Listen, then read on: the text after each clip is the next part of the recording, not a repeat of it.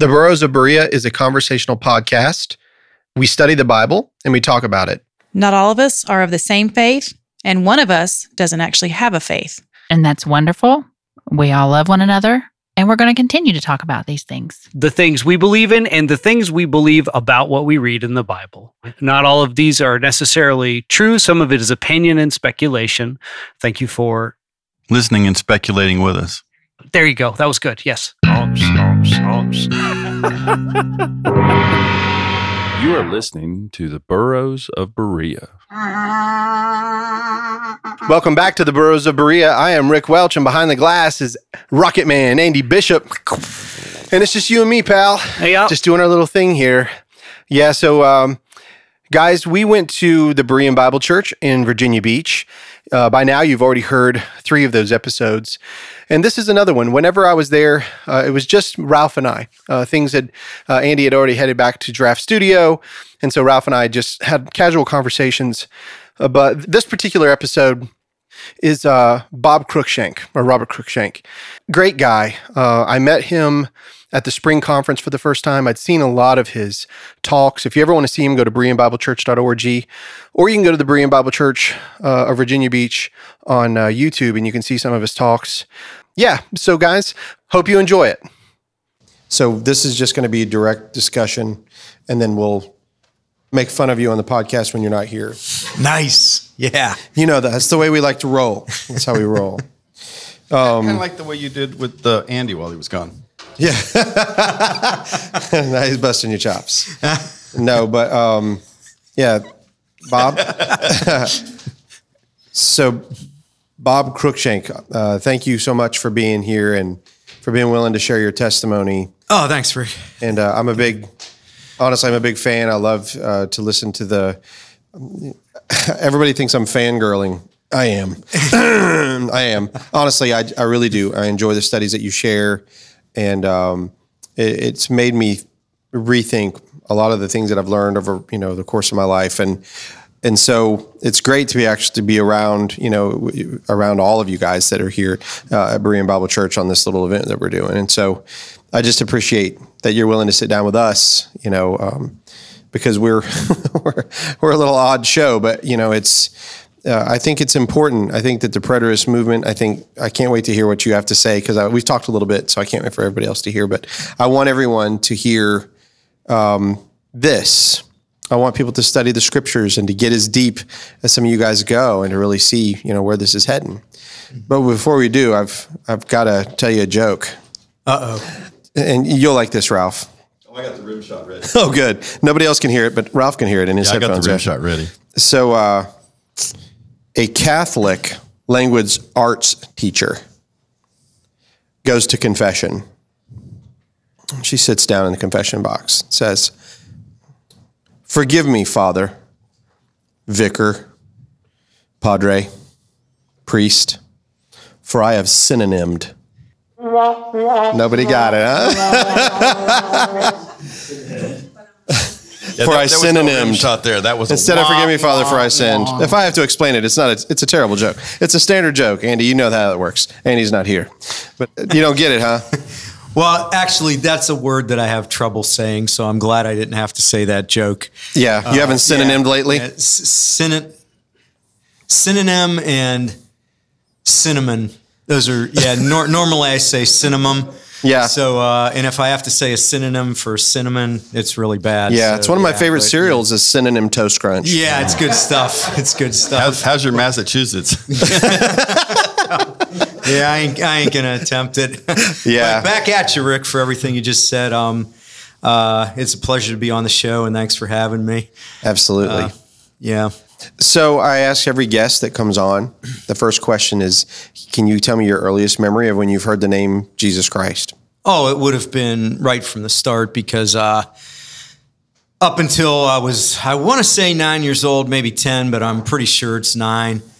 Not sure of the exact dates, but but you know we were we were Roman Catholic, and uh, so obviously you know um, from the time I started hearing words, I would have heard about you know Jesus Christ. I mean, uh, Roman Catholicism has doctrinal issues, but you know They teach about Christ. They, I mean, they teach a lot of good things: the Trinity, the virgin birth, the deity of Christ, and of course, who you know, Purgatory. Jesus Christ is. Well, yeah, there's that, tr- that too. Yeah, well, you were labeling good things, and so I, but no, honestly, kidding. I, I mean, I, I believe, um, I believe you can be a true believer and still be Roman Catholic. I don't know if it's a good idea, but I mean, there are, you know, I believe sincere people, and I, I think that would be true across any of these. wouldn't you? Yeah, yeah, The I people mean- that are sincerely looking and they're just Yeah. they're in the world that they're in.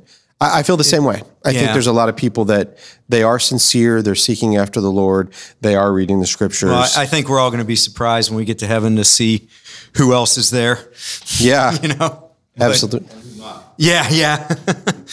Well, uh, yeah. So from that, so obviously you were born, you know, in the Roman Catholic, and and I don't. You have to forgive me. I don't really know much about the Roman, you know, Catholic Church. I know a little bit from uh, Ralph, who wanted to be a priest, I believe, right, Ralph? At one time, yes. Yeah. Still have the letter. Still has the letter, but wow. So, how about your salvation experience?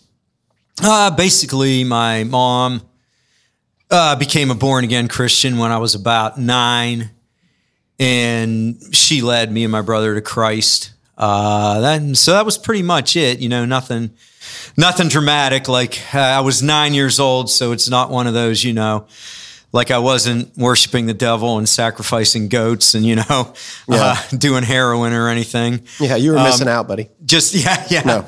pretty pretty mundane you know experience as far as that goes so um, So you, but but you were raised in a Roman Catholic church. yeah we were and then you Roman said that your Catholic. mom became a born again Christian when you were nine. yeah i want to say about nine and then and this happened in the church.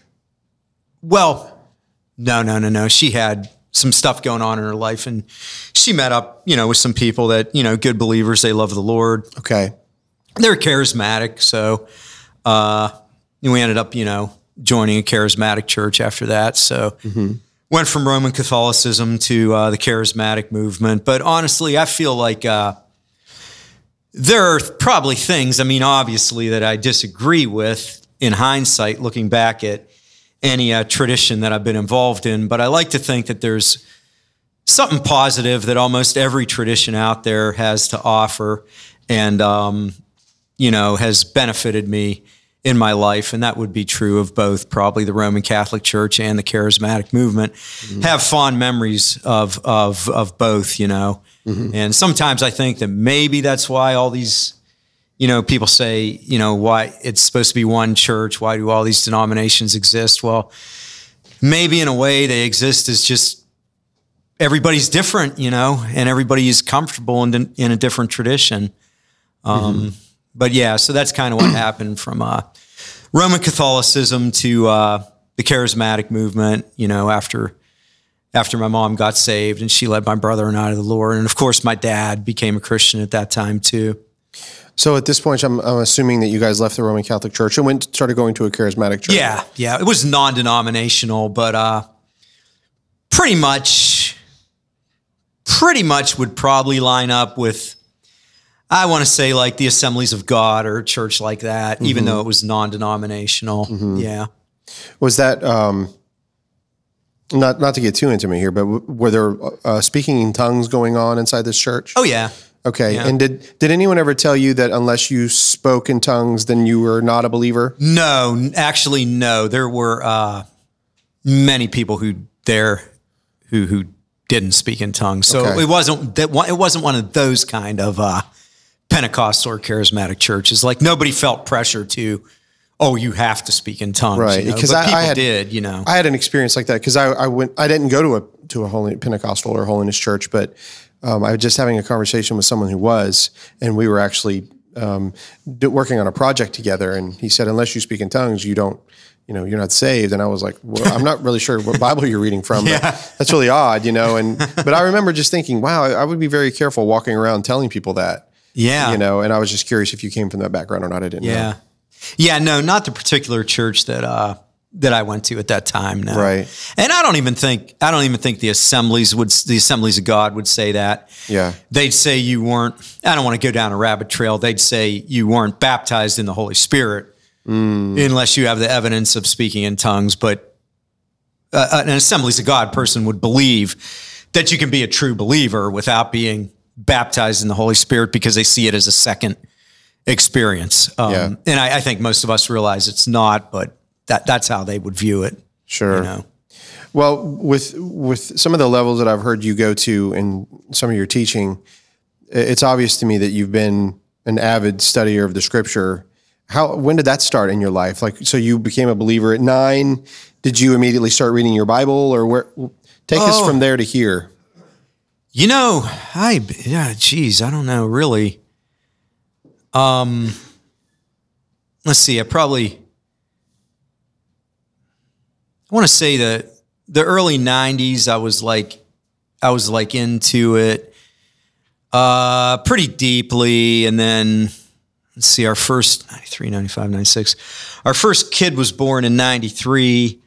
Um, so probably for all those years till about uh 2015 2016 ish somewhere around there I, I really wasn't i mean I, I was still reading the bible. I was still a christian but you know you got you got kids you got responsibilities. Um uh, we homeschooled for a while then we sent them to private school. Um so that cost money. I was i was basically just more focused on my careers while on my, on my career while uh you know, my kids were young until Sure, they graduated. So, so I'd, pr- I'd say probably tw 2015, 2016, uh, I probably got back into it, you know, studying more deeply. And that's when I met David uh, around that time. Um, yeah. So I guess early 90s to probably 2016 or so. Uh, big hiatus. Yeah. yeah.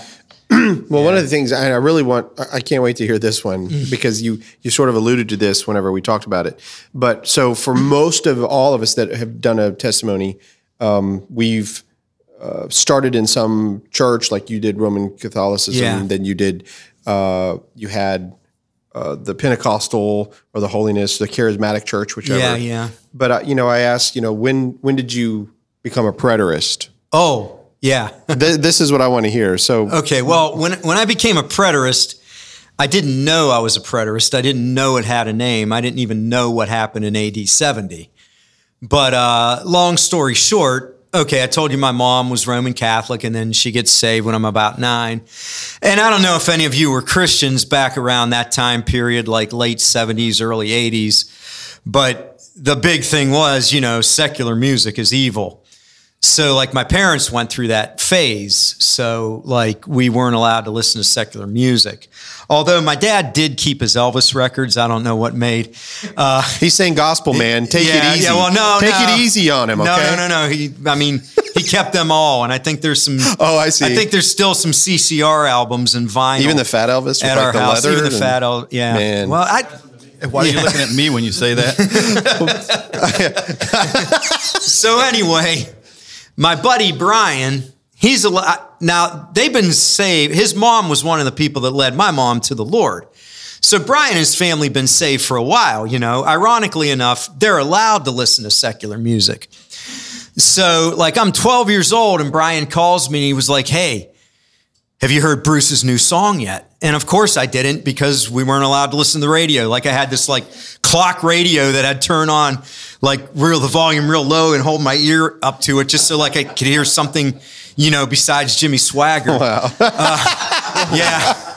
Lord. Yeah. Oh God, yeah. So he That's says where I learned how to cry. Yeah. Oh gosh, yeah. I'm telling you. So anyway, I'm like, no, I haven't heard it. So he's like, oh, come on over. It's awesome, you know. So you know, he he had the 45 of Hungry Heart, and we argued. It was it was a good tune, and we argued for a while. He thought it was better than Born to Run, but nothing's better than Born to Run. But anyway, uh, yeah. So we argued for a while about that, and then like Brian saved, you know, and he's been saved longer than me. And we we used to do this Bible study at his house on Wednesdays or whatever. So he starts talking about the last one, and he was like, "Well, I don't get how Jesus could have been wrong." And you know, I'm like, "Jesus wasn't wrong. What are you talking about?" He was like, "He thought he was coming back back then," and I'm like, "He never said that." Yeah. And uh, honestly, it- Brian was like any one of us. He just like bam, bam, bam starts hitting me with the time texts, and he he knew them all. I'm talking Matthew 16, 27, Matthew 24, 34, all of it. Yeah. And, and he, he was very distraught. And um, I don't know where he even is today or, you know, what he ended up believing or not believing. But I was just like, well, at that point, I was convinced Brian was right. And Jesus did really think he was coming back back then. But I was like, well, if he said it, then he did it. And he was like, well, how? When did that happen? And I'm like, well, I don't know. I just, if he said it, he said it, you know? Mm-hmm. So the whole time I'm, uh, you know, going to this charismatic church, which I don't know if they would have defined themselves as dispensational, but for the most part, you know, that's what they were. You know, it's the end of the world, the rapture's coming and stuff. And I just remember my whole teenage years thinking in the back of my mind, I'm like, I don't know, something doesn't set right. I think this stuff already happened, you know? Mm-hmm. And uh, I, I might have said something here and there. Like a couple of my friends that I grew up with, like they, they remember me saying that, you know, they remember thinking I was nuts, but they remember me saying, you know, I think it happened already. So, anyway, fast forward to, let's see, I'm at Valley Forge Christian Bible College in uh, 1988. And um, I don't know if you guys remember, but Dave Hunt had a book called The Seduction of Christianity, a, basic, a basically stupid book that told Christians to just withdraw culturally.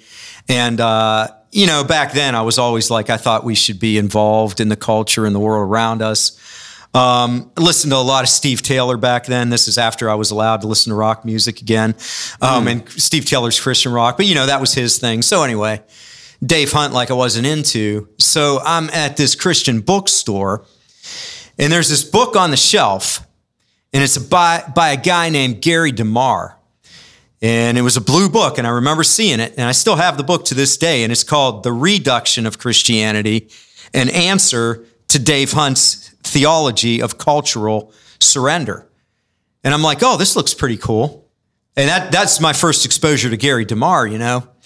So, like, I start reading the book and it was really good. And he touches on Bible prophecy. And he's kind of touching on preterism, even though that wasn't the main thrust of the book. And I'm like, well, this is making sense. Mm-hmm.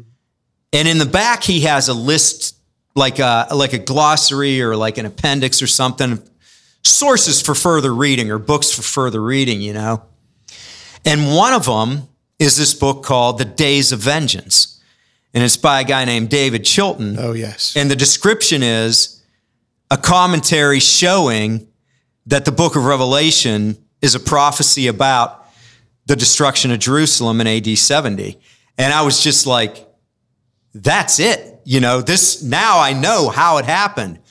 So I hightail it down to the library at Valley Forge Christian College and I look, and if you can believe it, on the shelf they had the Days of Vengeance by David Chilton. They actually wow. had it.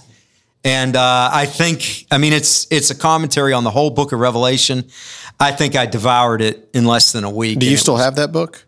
Oh yeah, you yeah. Do? Not, well, I didn't steal it from the library. Well, no, no, I don't have oh, that physical oh, book. The yeah, library had it. Is this you set me up? How, I was just, I was just curious how much the late fees were at this point. Yeah, because I would have held on to that book. That would have been really hard not to steal, right? Because I tried to buy one the other day. It's like 540 bucks online. David Chilton's book? If you want to get an actual copy of his book, oh. you can oh. buy it on eBay for five hundred forty-six dollars. Oh, I can get. I got it for free wow. as a PDF. I was going to say it's it's for PDF. They have it on PDF. We have it on PDF. But I, I just heard David Curtis behind me say that he he would give me one for five. yeah. What a nice deal! All right, I sell, want the hard copy, guys. That's what I'm looking for. I'll sell you mine for four hundred ninety nine ninety nine. yeah.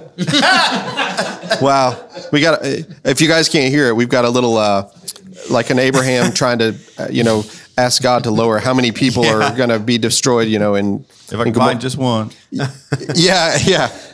50, 40, 30. How about 10? Yeah, so basically, I'd say I was a preterist when I was 12. And then I found out what I was in 1988 when I read DeMar and Chilton. And I actually found out that there were others like me. So you found that out in 1988? Yeah, that was 88, and I was a Bible Did you read the 88 Reasons Why the Lord Was Coming Back in 1988? You know what? I never read those. Wow, yeah. those are coming out at the same time. Yeah, I know. That's interesting. but anyway, it was funny because I was like, I wonder how long ago that was, you know, that, that, that I had that conversation with Brian when I first became a preterist. And then I thought, well, it's easy. He had me come over his house to listen to the 45 and most of us in this room are old enough to remember what a 45 is. You know, it's a small version of vinyl, which sounds better than listening to something on a computer, by the way. But anyway, it was a 45 of Hungry Hearts. So I just Googled it and that was, uh, Bruce released that in October of 1980. So like I can date it, you know? Wow. And I know I was in, you know, my freshman year of college was 88. So, you know, that's pretty easy to date. And Wow. Chilton wrote the book in 87, but yeah. Yeah, so that's kind of uh that's kind of it. Yeah. So with those time, yeah. So the Times text, you you immediately saw them whenever your friend Brian brings Oh, it yeah, up, and you're like, did too. wow. Brian Yeah. did too. And that that just shows like what indoctrination does. And it also to me shows, you know, having the faith of a child might mean a few different things. Like I've heard that that doesn't really mean that the way we look at it, but in a sense, let me uh you know what? There's there's a there's Yeah, a train coming. Yeah, yeah, there's yeah, there's a train coming. Yeah. Um, in a sense, I just look at it like here we are, you know, we're two 12 year old kids. I was recently saved.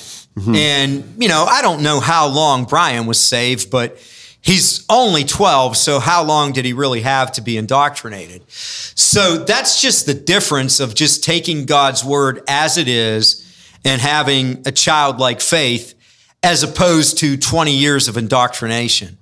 You know, um, I think and, and the problem is that people start hearing what they're supposed to believe about Bible prophecy before they even start reading Bible prophecy itself. Sure. And once that happens, that's like an interpretive grid that you read. They're, they're lenses that you read everything through. Mm-hmm. But without the indoctrination, nobody's going to look at a statement like this, gen- this generation won't pass away until all these things take place. No one's going to look at a statement like there are some standing here who will not taste death until, you know, they see the son of man coming in his kingdom.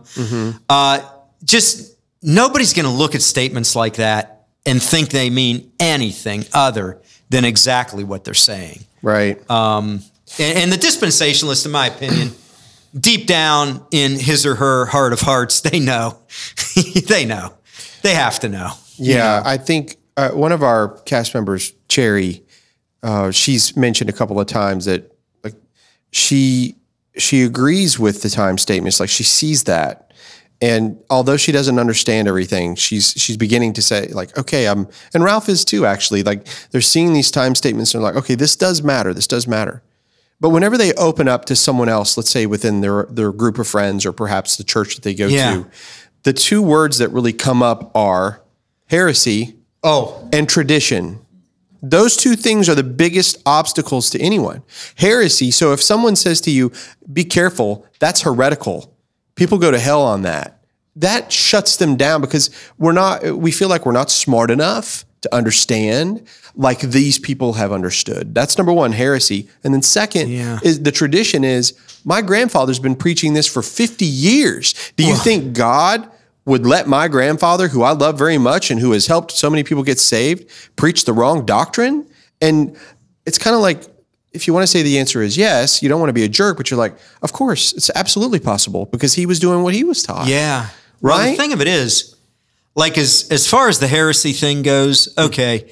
I mean, every me and everybody that's a member of the Berean family sitting in this room, if you if you want to judge us by the standards of the creeds, you know, guilty as charged. I Which mean, is what it is, right? consider- it's yeah, based on the creeds. The point of it is, though, most of the time, when you're talking to somebody about the time texts, okay, and you're talking about the destruction of Jerusalem in AD 70, you're not getting into the resurrection and all this stuff yet. Right. So when they're saying heresy, they're just referring to that, just flat out preterism, a preterism no different than. Right. Ken Gentry or Gary DeMar or Hank Hanegraaff or the late R.C. Sproul. Mm-hmm. And in that case, they're completely 100% wrong. When it comes to partial preterism, that is not heresy. But they've they they have such a knee jerk reaction to this that they consider just anything happening in AD 70 is heresy Right. um, you know, interpreting it that way. And it, when it comes to tr- tradition, I will talk about this in the message tomorrow. Prior to the rise of dispensationalism, the tradition was to go to Matthew 24 and use it as an apologetic to defend the word of God as true. And there's a book I'm going to talk about. It was by a guy named George Peter Holford. And he wrote the book in 1805. And it's called something like The Destruction of Jerusalem, an absolute and irresistible proof of the divine origin of Christianity. Now, that book's written in 1805. Wow. John Nelson Darby introduces the world to dispensationalism around 1830, or maybe that's Yeah, maybe that's when that chick had the trance or whatever. I can't remember. I think 1830s when he Yeah. actually got to America. Okay, it, yeah, who knows? 1830 might have been when when the girl had, yeah, she like had a vision or something. I don't know, Yeah. but um, Which so is a great way to start a religion, by the way. Yeah, I it's know. a great way. Just visions but of children. By about 18, the middle 1800s, it started uh, catching on. And I'm also going to include an absolutely hilarious quote from Spurgeon, Yeah. who was alive when it happened and how ridiculous he thought it was. Hmm. But so when they want to talk about tradition, okay, since the rise of dispensationalism, okay, maybe the preterist approach isn't the traditional approach.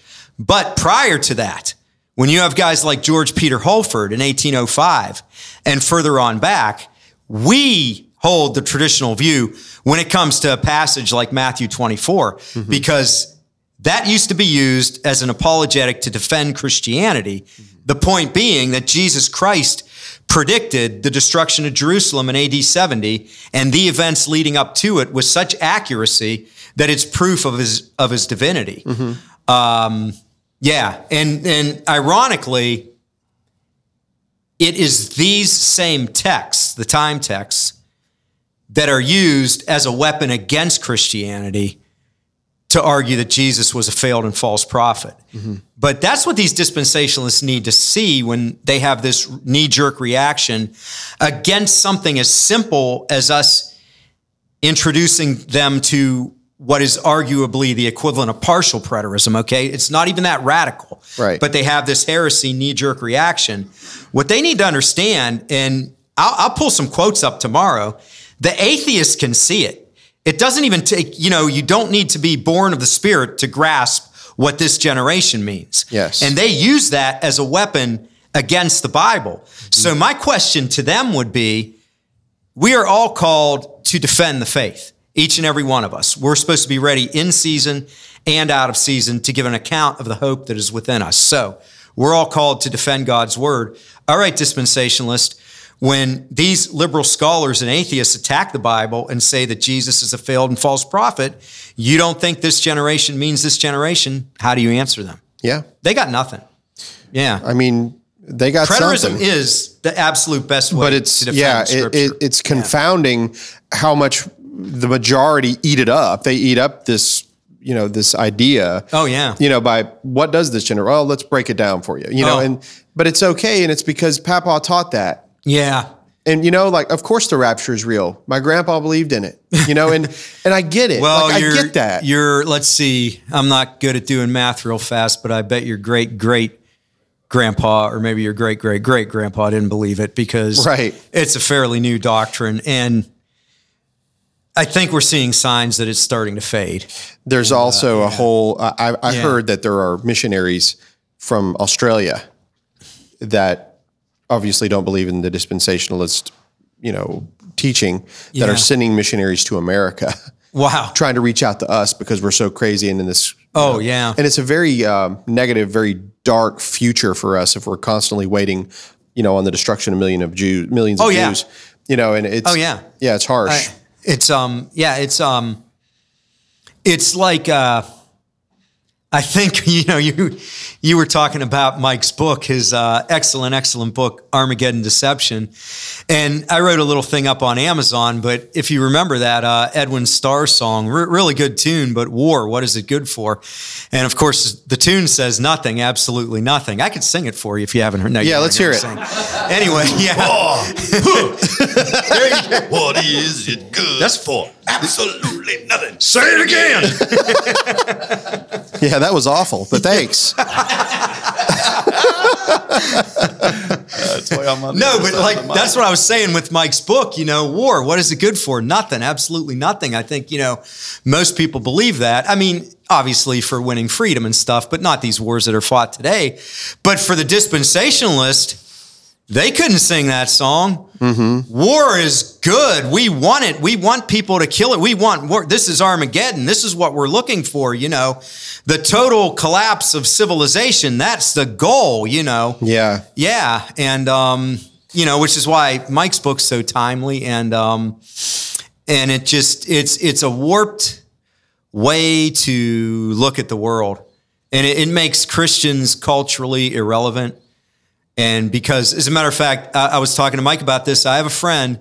I mean, good guy, good guy, and he's he's sold out for Christ. He's a true Christian.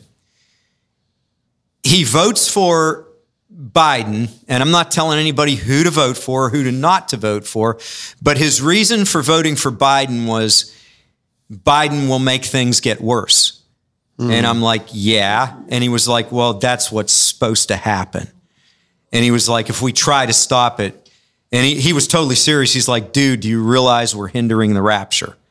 So, and I know that's an extreme example, but after I had had that conversation with him, Gary DeMar actually posted an article interacting with people with people who have written opinions expressing that. So it was out there, and you know that's the mentality that dispensationalism breeds.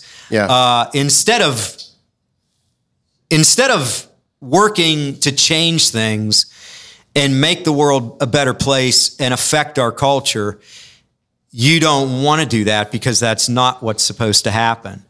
And uh, I don't know if you guys, if you ever listen to William Bell, but he has a quote that I just that I love, and let's see if I can remember. It's it's um, in, improving the world in which we live is the mandate of fulfilled eschatology.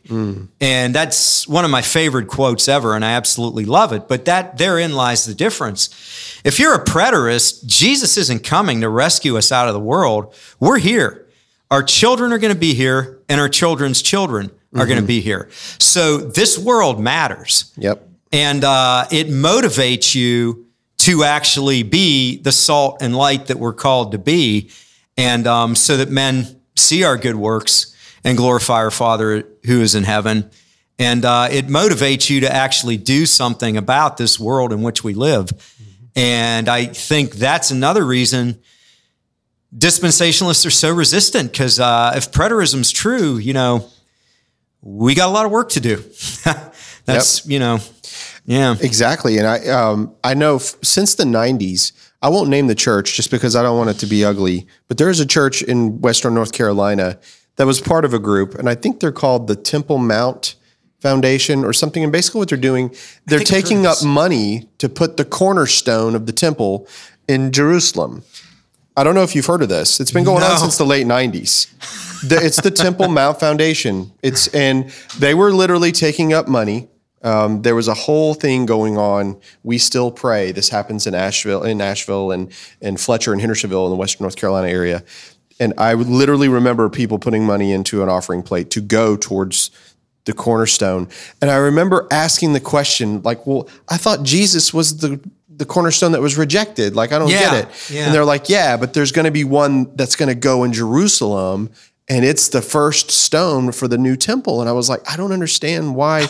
I I, I, I couldn't understand even then. Like, it, it didn't make any sense to me. like even if you believe that like like why do you want the world to end like i just i don't get it like do, do these people have kids do these people like i mean like i just i don't get it yeah I don't know. it makes no sense I don't But- know. I, I guess the same reason people want to fly in the clouds. You know, I, I don't Yeah. know. I don't know. You know, I don't know what they're but it's because they're reading. I guess they're reading it literally, and so and again with tradition, it's Yeah. huge. Maybe it's just me growing up in the mountains, but it's just it's a huge thing.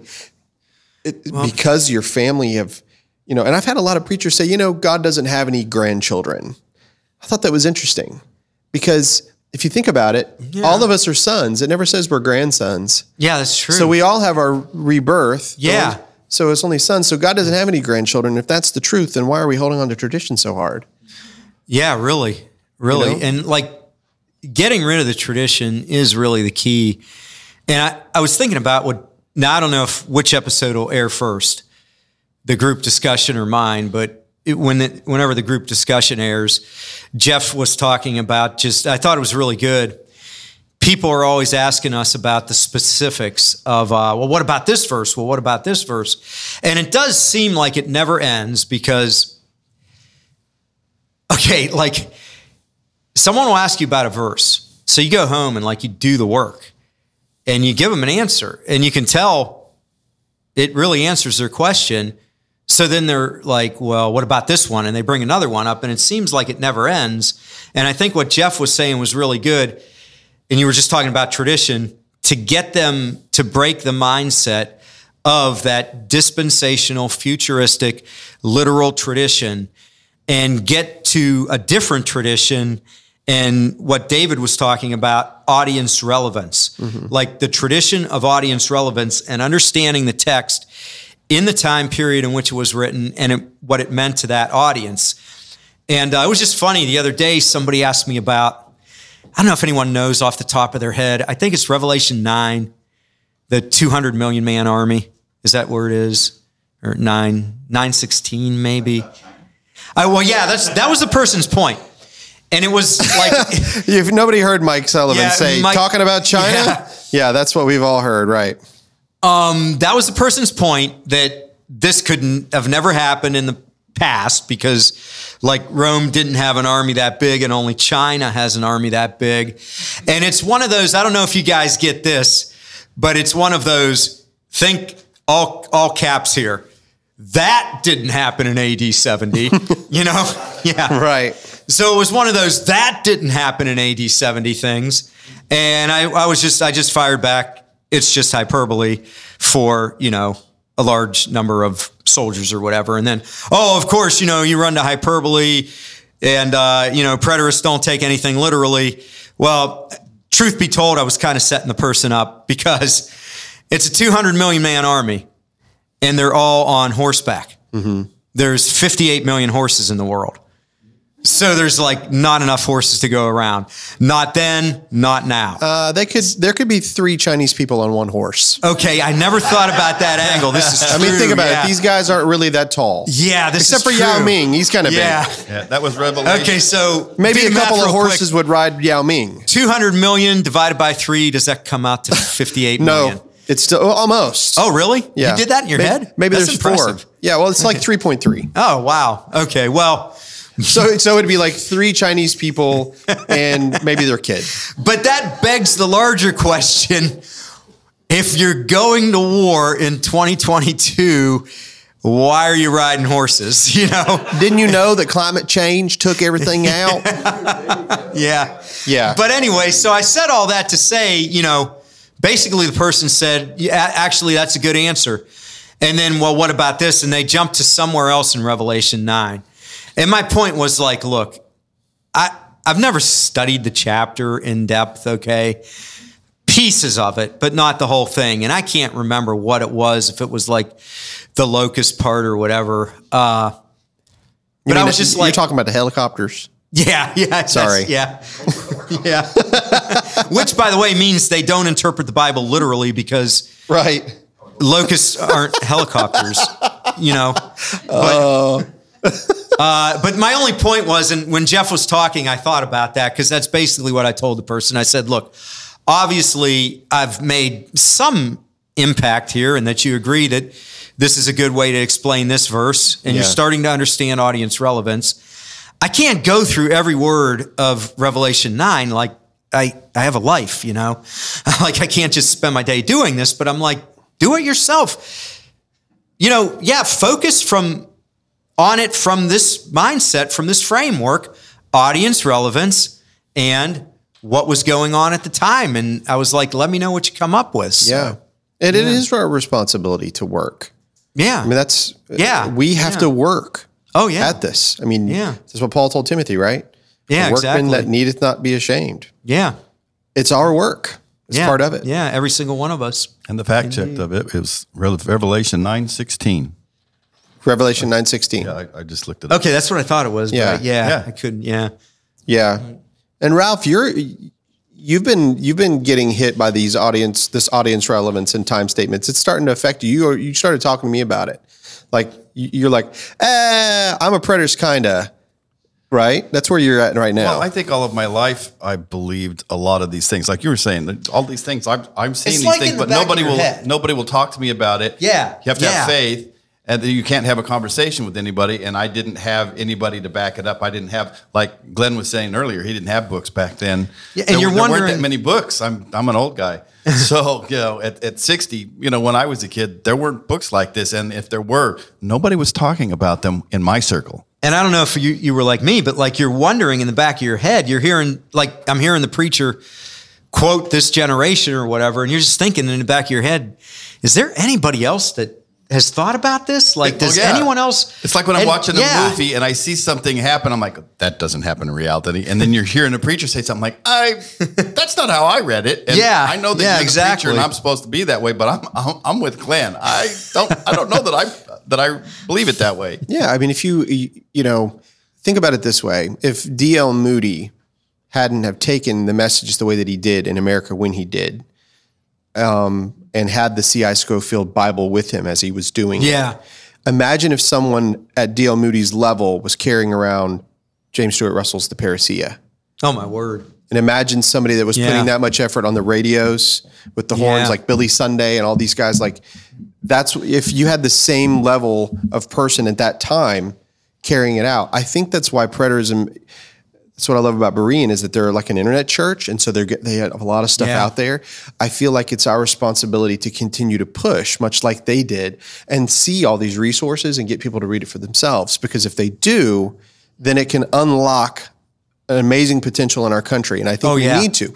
It's time, and that we need to do this. Oh yeah, you know what? If if Christians, you know, I was talking about dispensationalists and uh, their withdrawal from the culture. You know, if if God's people don't wake up pretty soon, like we're, we're going to lose our country, and we're going to lose the freedom we have to even debate about this stuff. right. And uh, you know, people think, oh, you know, we're not supposed to be involved in the culture. We're not supposed to be doing these things. Well, that's easy to say when you're living in a free country, but my friend that I talked about in the other episode in Cuba, trust me, you live in a communist country, you realize you can't separate the sacred and the secular. Because to stand up for Christ is to make a political statement. And uh, the dispensationalists will realize that if it ever comes to that. Uh, but we don't want it to come to that. But that's what's going to happen unless unless God's people wake up. Yeah. And I really do think that the wake up will come through. You know, ideas have consequences, and um, it'll come through a preterist eschatology because it forces us to realize we're not getting raptured out of here. We're going to be here. Our kids are going to be here. Our grandkids are going to be here. Yep. We're here for a reason. That's right. And it's not just the new heavens, it's the new heavens and new earth. That's right. This world is Yahweh's world. His son has reclaimed it for him. Yes. Mm-hmm. And we're his image bearers. And, uh, you know, and that's the importance of it all, really, for me, anyways. I can't think of a better way to uh, to end this episode, honestly, with what you just said. Oh, sounds, yeah, sounds that- like a good ending then. but Yeah, that you know. that image bearers is a scary thought because if you look at the way the Americans bear the image of Christ, it's uh, Well, it's a no responsibility. We so many just like hate us. Adam. Adam was made in God's image, and what that really means, he was made. Adam and Eve, actually, male and female, they were both his image bearers. And if you read like John Walton on it, it means that they were created as his image bearers, and we are now. You know, Christ is the second Adam, and we're his image bearers, and we bear his image, and we have a responsibility to how do we bear his image? Are we doing it responsibly or are we tarnishing the name of Christ? I mean, it's a huge responsibility. Yeah, that's what Yeah. I mean. Just, Yeah. look at it. The other Yeah. countries looking in at us saying that we're Christians, and they're Mm-hmm. like, Yeah. Yeah, I love that part in the scriptures, and I can't remember exactly where, which which gospel right now, but whenever they the Pharisees run up and ask Christ if he should pay his taxes, and he asks them, he's like, "Bring me a coin," and they do, and he says, "Well, whose image and superscription is on this?" And they're Yeah. like, "Well, Caesar's." And I love his response. He's like, "Well, then give Caesar what's Caesar's, but then render unto God what is God's." Yeah. And then it just made me think, whose image is on you? Yeah. You know, Exactly, and I, and I yeah. saw it. and I was like, man, I, every time Yeah. Jesus is awesome, man. I love I, everything about him and everything that he did. It's just it's incredible. But Bob, thanks for taking out the time. We thought it wasn't going to take long. I think we could have spent Oh, two hours Thank- talking about uh, this. Thanks for having me, guys. Appreciate it. Yeah, Thanks it's a lot. Uh, it, it's so nice to have you here. And Back guys, if I can convince him to do Cruickshank Corner, I'm doing it. But we'll call it whatever you want. But I, I, I got nothing right now. so might far be it's in the number one spot. Cruickshank corner it is. No but anyway. But thanks again for being here. Ralph thanks for covering for andy today. And uh, then i guess we'll uh, we'll just move on to the next one here. Alrighty. thanks guys.